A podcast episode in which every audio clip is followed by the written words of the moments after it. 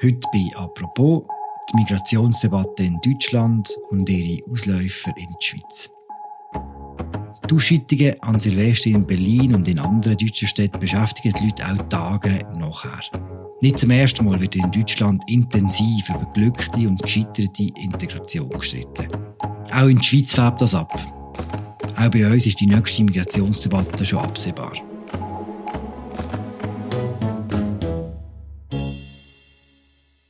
Was ist das Problem in den grossen deutschen Städten? Und warum bewegt es auch in der Schweiz so viele Leute? Über das reden wir heute apropos, im täglichen Podcast vom Tagesanzeiger und der Redaktion der Media. Mein Name ist Philipp Loser und aus Berlin ist mir zugeschaltet heute der Dominik Eigenmann, der Deutschland-Korrespondent vom Tagesanzeiger. Hallo Dominik. Sali Philipp.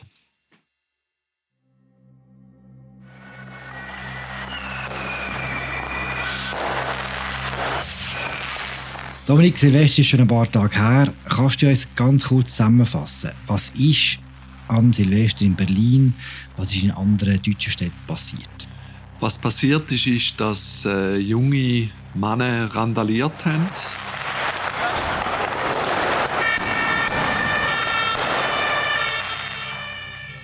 Was besonders war, nicht einzigartig, aber besonders in dieser Heftigkeit war, dass die jungen Männer, die teilweise sogar Jugendliche waren, also ab 13 Jahren, dass sie gezielt äh, Feuerwehrleute und Polizisten in Hinterhalt gelockt haben, dann dort mit Böller und Feuerwerk beschossen haben und auch mit Schreckschusspistolen beschossen haben.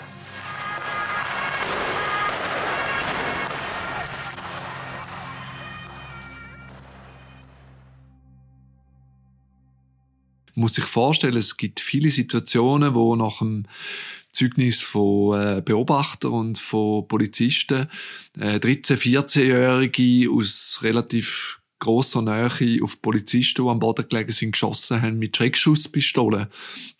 Gleichzeitig äh, ist es zu vielen anderen Formen von Ausschreitungen gekommen. Also äh, sind Autos abgefackelt worden.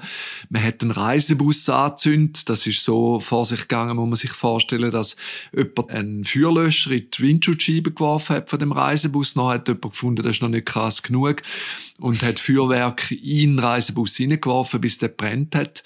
Der ist allerdings gestanden in Berlin-Neukölln unter einer Brücke, wo drüber ein Altersheim war. Also, Feuerwehr hat nachher wirklich sehr akut müssen dafür sorgen, dass nicht das Altersheim hat anfangen zu brennen. Also das ist nur ein, ein Beispiel zu geben, was in dieser Nacht alles passiert ist. Gibt es schon Zahlen zu dieser Nacht? Wie viele sind festgenommen worden? Was ist ganz konkret, das kann man festmachen in Zahlen, das Fazit von dem, was passiert ist?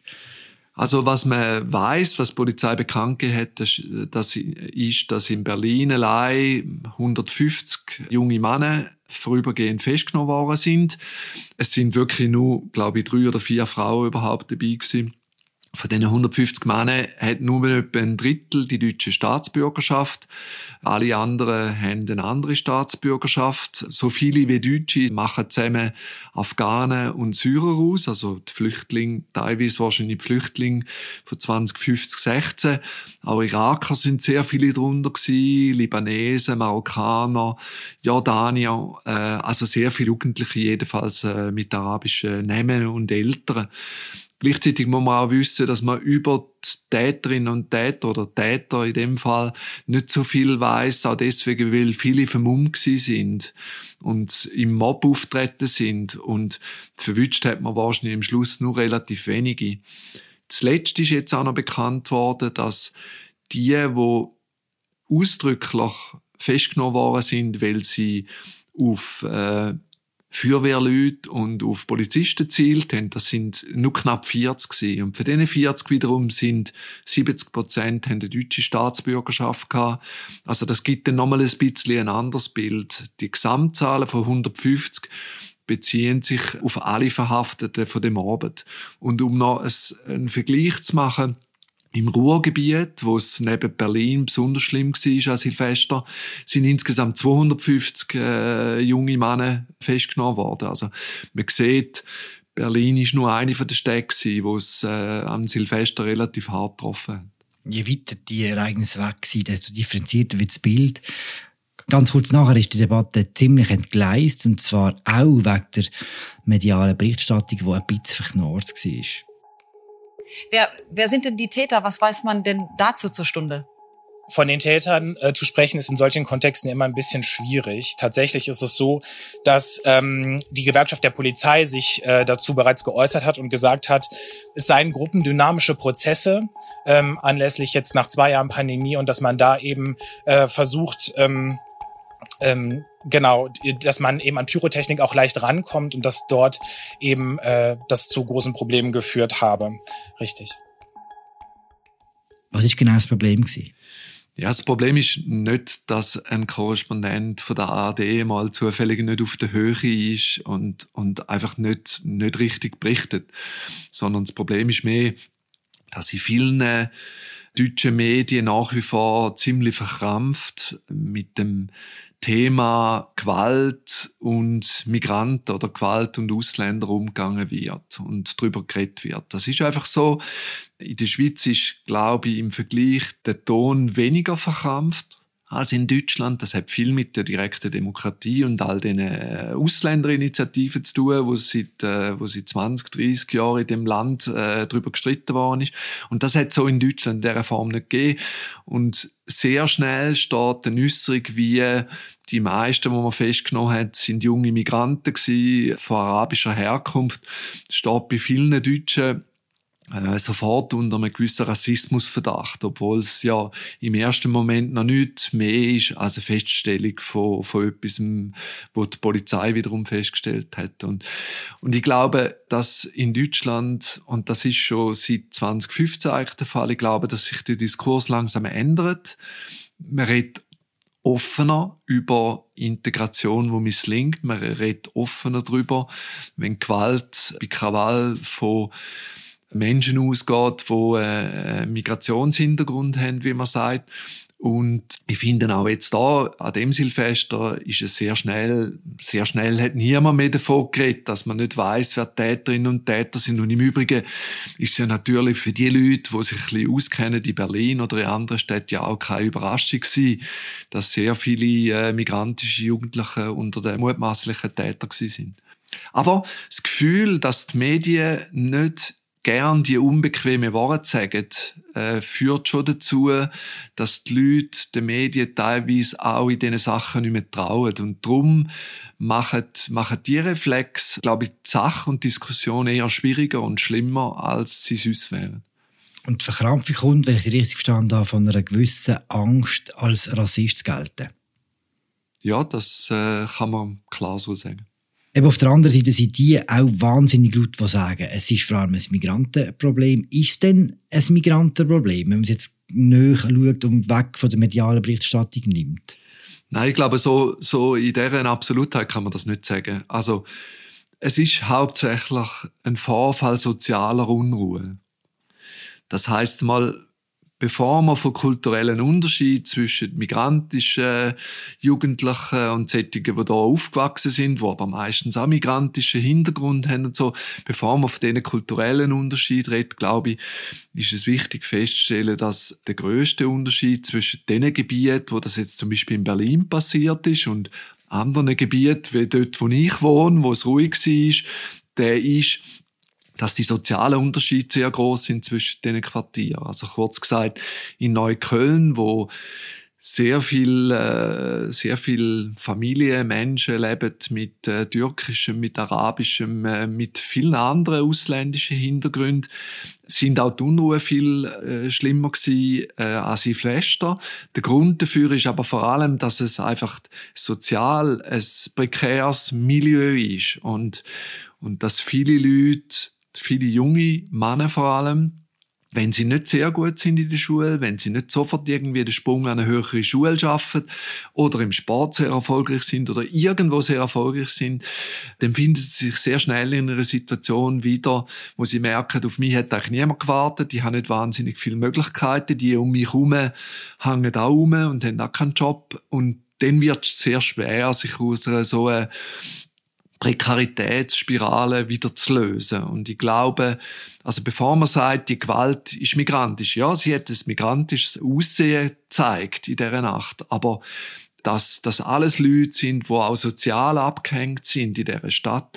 Das ist, glaube ich, die wichtigere Erkenntnis und der größere Unterschied. Im Übrigen, die sozialdemokratische regierende Bürgermeisterin von Berlin, wo in Neukölln früher Bezirksbürgermeisterin war, also die Gegend wirklich sehr gut kennt und nie durch große Schönfärberei aufgefallen ist bei den Problemen, die es auch gibt in dem Bezirk. Die hat gesagt, das sind unsere Jungs. Wir können nicht so tun, wie die Gewalt von außen gekommen wäre. Wenn es ein Problem gibt, ist es unser Problem. Wir müssen uns darum kümmern. Und das finde ich alles in allem äh, der richtige Ansatz. Am Ende des Tages, wenn Sie sich das in Deutschland angucken, Herkunft hin oder her, das sind doch fast alles Berliner Kinder, ja? Die sind doch hier geboren und aufgewachsen. Franziska Giffey sagt, dass sie, dass sie unsere Jungs, inwiefern ist die Debatte jetzt über die Jungs schon von ihrer ganzen Natur her auch eine rassistische Debatte? Ja, dass sich rassistische Untertöne in die Debatte schleichen oder dass sie, wenn man an die AfD denkt, Alternative für Deutschland, wo eine zutiefst rassistische Partei ist. Wenn natürlich von Exponenten von dieser Partei die, die, die Debatte geführt wird, dann hat sie rassistische, äh, einen rassistischen Klang. Das, das kann man nicht äh, lügen. Gleichzeitig kann man auch über mangelnde oder falsche Integration oder falsche Sozialisation reden, wenn es halt in dem Fall oft um Flüchtlinge von früher geht oder Einwanderer von früher geht oder der ihre Kinder. Was man allerdings auch in der ganzen Sache muss wissen ist, dass in Berlin bald gewählt wird. Im Februar äh, findet die Wiederholung statt von der Wahl von 2021, wo nicht gültig war, weil es allzu viel äh, Pannen gegeben hat äh, in dieser, in dieser schlecht verwalteten Stadt. Und das heißt, die ganze Stadt ist mit im Wahlkampf und dass natürlich die Randale jetzt vor allem von der AfD und von der CDU und von der FDP dazu benutzt wird, die regierenden äh, rot-grünen Parteien anzuschwärzen, das versteht sich von selber.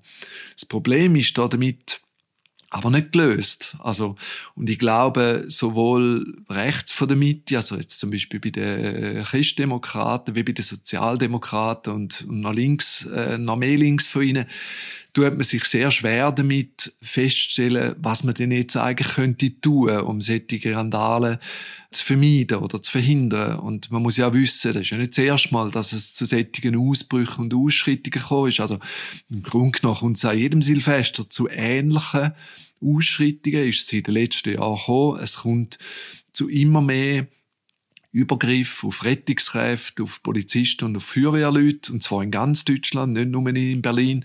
Übrigens dort auch von ganz anderen Tätern als, äh, als denen, wo man jetzt an dem Silvester gesehen hat, nämlich von, Quer, von Querdenkern, von Reichsbürgern, von Linksextremisten, von Rechtsextremisten, also vom eher weißen Publikum. Aber was kann man tun? Das ist eine gute Frage. Aber du sagst so ganz konkret, wer die Parteien nicht, wenn es darum geht, was man jetzt gegen das machen soll, gibt es gar keine Vorschläge, gar keinen Ansatz, äh, wo man könnte anfangen doch, natürlich ist nach, einem, äh, nach solchen äh, Unruhe ist natürlich der erste Ruf, wo vor allem von rechts von der Mitte kommt, ist natürlich nach härteren Strafen, äh, schnelleren Strafen, man muss dazu sagen, dass der Ruf nicht grundsätzlich falsch ist. Also im Fall von Übergriff auf Rettungskräfte und auf Hüter von der Staatsgewalt hat man schon in der Vergangenheit durchaus zu Recht reagiert damit, dass man gesagt hat, da muss man Straf, Strafmaß einfach anheben. Also es kann nicht sein, dass ein Übergriff auf einen Polizist, der am Boden liegt, dass der gleich bewertet wird wie irgendeine andere äh, versuchte Körperverletzung. Und, und das hat man gemacht, aber ich glaube, man ist jetzt an einem Punkt, wo man wahrscheinlich Strafmaß nochmal muss verändern. Und das Zweite, wo äh, die Politikerinnen und Politiker von, äh, von rechts, von der Mitte wahrscheinlich recht haben, ist, dass Strafen nur wirken, wenn sie schnell kommen. Es dauert in Berlin ein Jahr, vielleicht auch zwei Jahre, vielleicht auch drei Jahre, bis so jemand von denen, wo äh, jetzt bei dem Silvester dabei war, überhaupt mal vor Gericht kommt. Und das sagen einfach alle Strafrechtler, alle Pädagogen, alle Polizisten sagen, wenn, wenn es so lange dauert bis zu einer möglichen Konfrontation mit dem Staat, mit, bis zu einer Konfrontation auch mit dem Opfer und bis zu einer Strafe, dann nützt es eigentlich fast nichts. Also dann hat es keinen abschreckenden Effekt mehr. Und die anderen äh, Vorschläge, die von den sozialdemokratischen oder von der links von der Mitte-Parteien kommen, sind natürlich, dass man mehr muss investieren in Integration. Also es braucht mehr äh, Sozialarbeit für schwierige Jugendliche oder für Jugendliche in schwierigen Verhältnissen, also zum Beispiel in schwierigen Familien. Es braucht mehr intensiv Betreuung von Jugendlichen, die auch schon mal straffällig geworden sind, damit sie nicht der Bande anheimfallen, wo sie diesen Stadtteil natürlich auch gibt, und damit sie nicht irgendwie in die Spirale geraten, dass sie nur noch kriminell sein und so fort. Und auch das ist offensichtlich schon richtig. Nur das Problem ist, im Unterschied zu einem, zu einem Strafmaß, wo man anpassen kann, dauert effektive Integrationsarbeit und Sozialarbeit in einem Quartier, wo man viel soziale Probleme hat, nicht nur die, sondern, sondern auf allen Ebenen soziale Probleme, dauert so eine Arbeit unglaublich lang und der Erfolg davon ist immer ein bisschen unsicher. Da muss man, glaube ich, auch ehrlich sein. Und trotzdem führt kein Weg daran vorbei, dass man zum Beispiel in Neukölln die Arbeit macht. Und es gibt auch viele Organisationen, die die Arbeit jetzt schon machen. Ist denn Deutschland ein Spezialfall? Wie macht das denn andere grosse europäische Städte? Nein, Deutschland ist kein Spezialfall, Berlin ist kein Spezialfall. Also Paris hat sehr viel größere Probleme in der Banlieue, als es Berlin hat. Das ist keine Frage. Auch in London gibt es sehr viel mehr Unruhe als in Berlin. Was im Vergleich dazu die Schweiz vor solchen Verhältnissen schützt, ist einfach, dass die Städte im Verhältnis sehr klein sind und extrem reich sind. Und zwar äh, durch alle Stadtteile durch. Also gilt für Basel genauso wie für Bern und für Zürich. Also wer dort in der Innenstadt lebt, ist grundsätzlich äh, gut bettet, wahrscheinlich alles in allem. Und natürlich, Zürich-Schwammendingen ist auch etwas anderes als äh, Seefeld. Und natürlich hat man dort andere soziale Probleme. Aber im Vergleich dazu auch, auch wenn man dann noch an, an, an, doch an die starke Präsenz von der organisierten Kriminalität denkt in den grossen europäischen Städte, auch Brüssel, Paris, London, aber auch Stockholm, äh, Berlin, dann ist die Schweiz in dieser Hinsicht einfach ein bisschen bevorteilt, äh, auch von den Verhältnissen. Nicht, nicht zwingend davon, dass sie so vieles wahnsinnig viel besser macht als andere Länder. Ist aber interessant in Zusammenhang, wie fest denn das bewegt in der Schweiz, die Vorkommnisse in Berlin und in anderen deutschen Städten. Ich glaube, dass es einerseits natürlich die äh, ewig äh, junge Ausländerdiskussion äh, in der Schweiz natürlich befruchtet, wo auch von, von den entsprechenden Akteuren in den Parteien und außerhalb der Partei gern benutzt wird, um äh, ihres politisches Süppli zu kochen. Das ist nichts Neues. Aber gleichzeitig natürlich schon auch ein bisschen als Menetekel, also so als, als Zeichen dafür, mh, hm, wenn das in Berlin passiert, könnte das eigentlich auch in Zürich passieren, könnte das auch in Lausanne passieren. Und statt das Gefühl zu haben, in der Schweiz könnte das sowieso nie passieren, wäre es vielleicht auch in der Schweiz manchmal gut, man würde ein bisschen genauer hinschauen. Also wenn wenn Hooligans gegeneinander äh, losgehen oder auf Polizisten losgehen äh, in der Schweiz, dann sieht das auch nicht viel anders aus als, als in Berlin. Äh, es gibt auch äh, doch am Seebecken in Zürich zum Beispiel im Sommer äh, relativ viel Gewalt von Jugendlichen gegen Jugendliche und wenn die Polizei dazukommt, müssen sie auch ziemlich stark sein, damit sie nicht selber aufs Dach bekommen. Und ich glaube, da hat man in der Schweiz schon zu Recht das Gefühl, das ist etwas, wo uns auch könnte drohen. Das ist etwas, wo wir auch uns überlegen müssen, was kann man tun, um der Entwicklung einen Schritt vorauszuziehen. Die Vergleiche sind ein Thema, das schon länger beschäftigt. Du hast am Wochenende auch twittert, dass drei Viertel der Deutschlandberichterstattung aus der Schweiz aus nach dem gleichen Muster verläuft, was die Schweiz besser macht. Oft, und du hast geschrieben, oft sind die Vergleiche billig, unwissen oder absurd, aber der Bedarf nach solcher Selbstbestätigung scheint unersetzlich. Magst du das noch erklären? Die Selbstbestätigung, warum ist die so wichtig? Ja, also Selbstbestätigung als solche ist für die Schweiz wichtig, weil sie ein Kleinstaat neben einem grossen Land ist. Also im Prinzip zwei, neben zwei grossen Ländern, Frankreich und Deutschland. Und, und dass man sich immer ein bisschen zu klein fühlt und gleichzeitig sehr eingenommen von sich selber ist und auch stolz über die Eigenheiten von dem Kleinstaat ist und, und immer so instinktiv ein das Gefühl hat, man muss sich behaupten gegenüber gegenüber einem grossen Land. Jetzt in dem Fall von der Deutschschweiz äh, ist das Deutschland. Und, und da liegt es halt näher, immer den Deutschen zu sagen oder den Schweizer zu sagen, was wir so viel besser machen als die Deutschen. Und mich regt das ziemlich auf, deswegen, weil konkret habe ich mich aufgeregt über die Berichterstattung im, der, im Blick äh, am Wochenende darüber, was eben an der Migrationspolitik in der Schweiz so viel besser ist als in Deutschland. Da muss ich sagen, da kommt Eduard Kneser zu Wort, der ganz lang verantwortlich war für die Migrationspolitik und kann sich über den grünen Klee loben, oder? Obwohl alle Probleme, die man in Deutschland hat, also mit dem Spracherwerb, mit äh, Rückführung von, also mit der Ausschaffung von straffällig gewordenen Einwanderern in Länder, wo man sie nicht zurückschicken kann und so fort. Die Schweiz hat exakt die gleichen Probleme wie Deutschland. Ich habe wenig gesehen, was die Schweiz wirklich besser macht, außer dass es viel weniger sind insgesamt. Einfach weil das Land einfach kleiner ist und weil der Anteil teilweise kleiner ist und weil die Schweiz nicht so eine Einwanderung hat, wie die Deutschland hat 2015 und 2016. Aber wenn man sich wirklich wird mit der Integrationspolitik von Deutschland beschäftigen, wüsste man zum Beispiel, dass dass Deutschland, in Deutschland es noch nie so leicht und so gut war, einen Sprachkurs zu belegen und Deutsch zu lernen, wie sie 2015, 16. Das war früher noch wirklich ein Problem. Da haben äh, ganze Generationen von Einwandererinnen und Einwanderern haben nie einen Sprachkurs können besuchen Und da 2015, als ich in den Sprachkurs gegangen bin, äh, übrigens auch in, in Neukölln, dort sind auf einmal alle die äh, Kroaten gesessen und Polen gesessen und und äh, und Italienerinnen gesessen und Türkinnen gesessen, die gesagt haben, jetzt will ich einmal Deutsch lernen, jetzt wo man endlich kann, oder? Also kurz gesagt, Deutschland hat sehr viel mehr investiert äh, in die Integration von ihren Einwanderer und Einwandererinnen als früher. Und ich glaube auch, dass Zahlen eigentlich beweisen, dass die Integration jetzt von den Flüchtlingen von 2015, 16 recht erfolgreich war, alles in allem. Also, also mehr als die Hälfte von den äh, Flüchtlingen von damals arbeiten heute. Und wenn man weiß, dass von den früheren Flüchtlingen vielleicht 60 Prozent sind und vor allen Deutschen 70 Prozent sind, ist die Quote ziemlich gut, beispielsweise.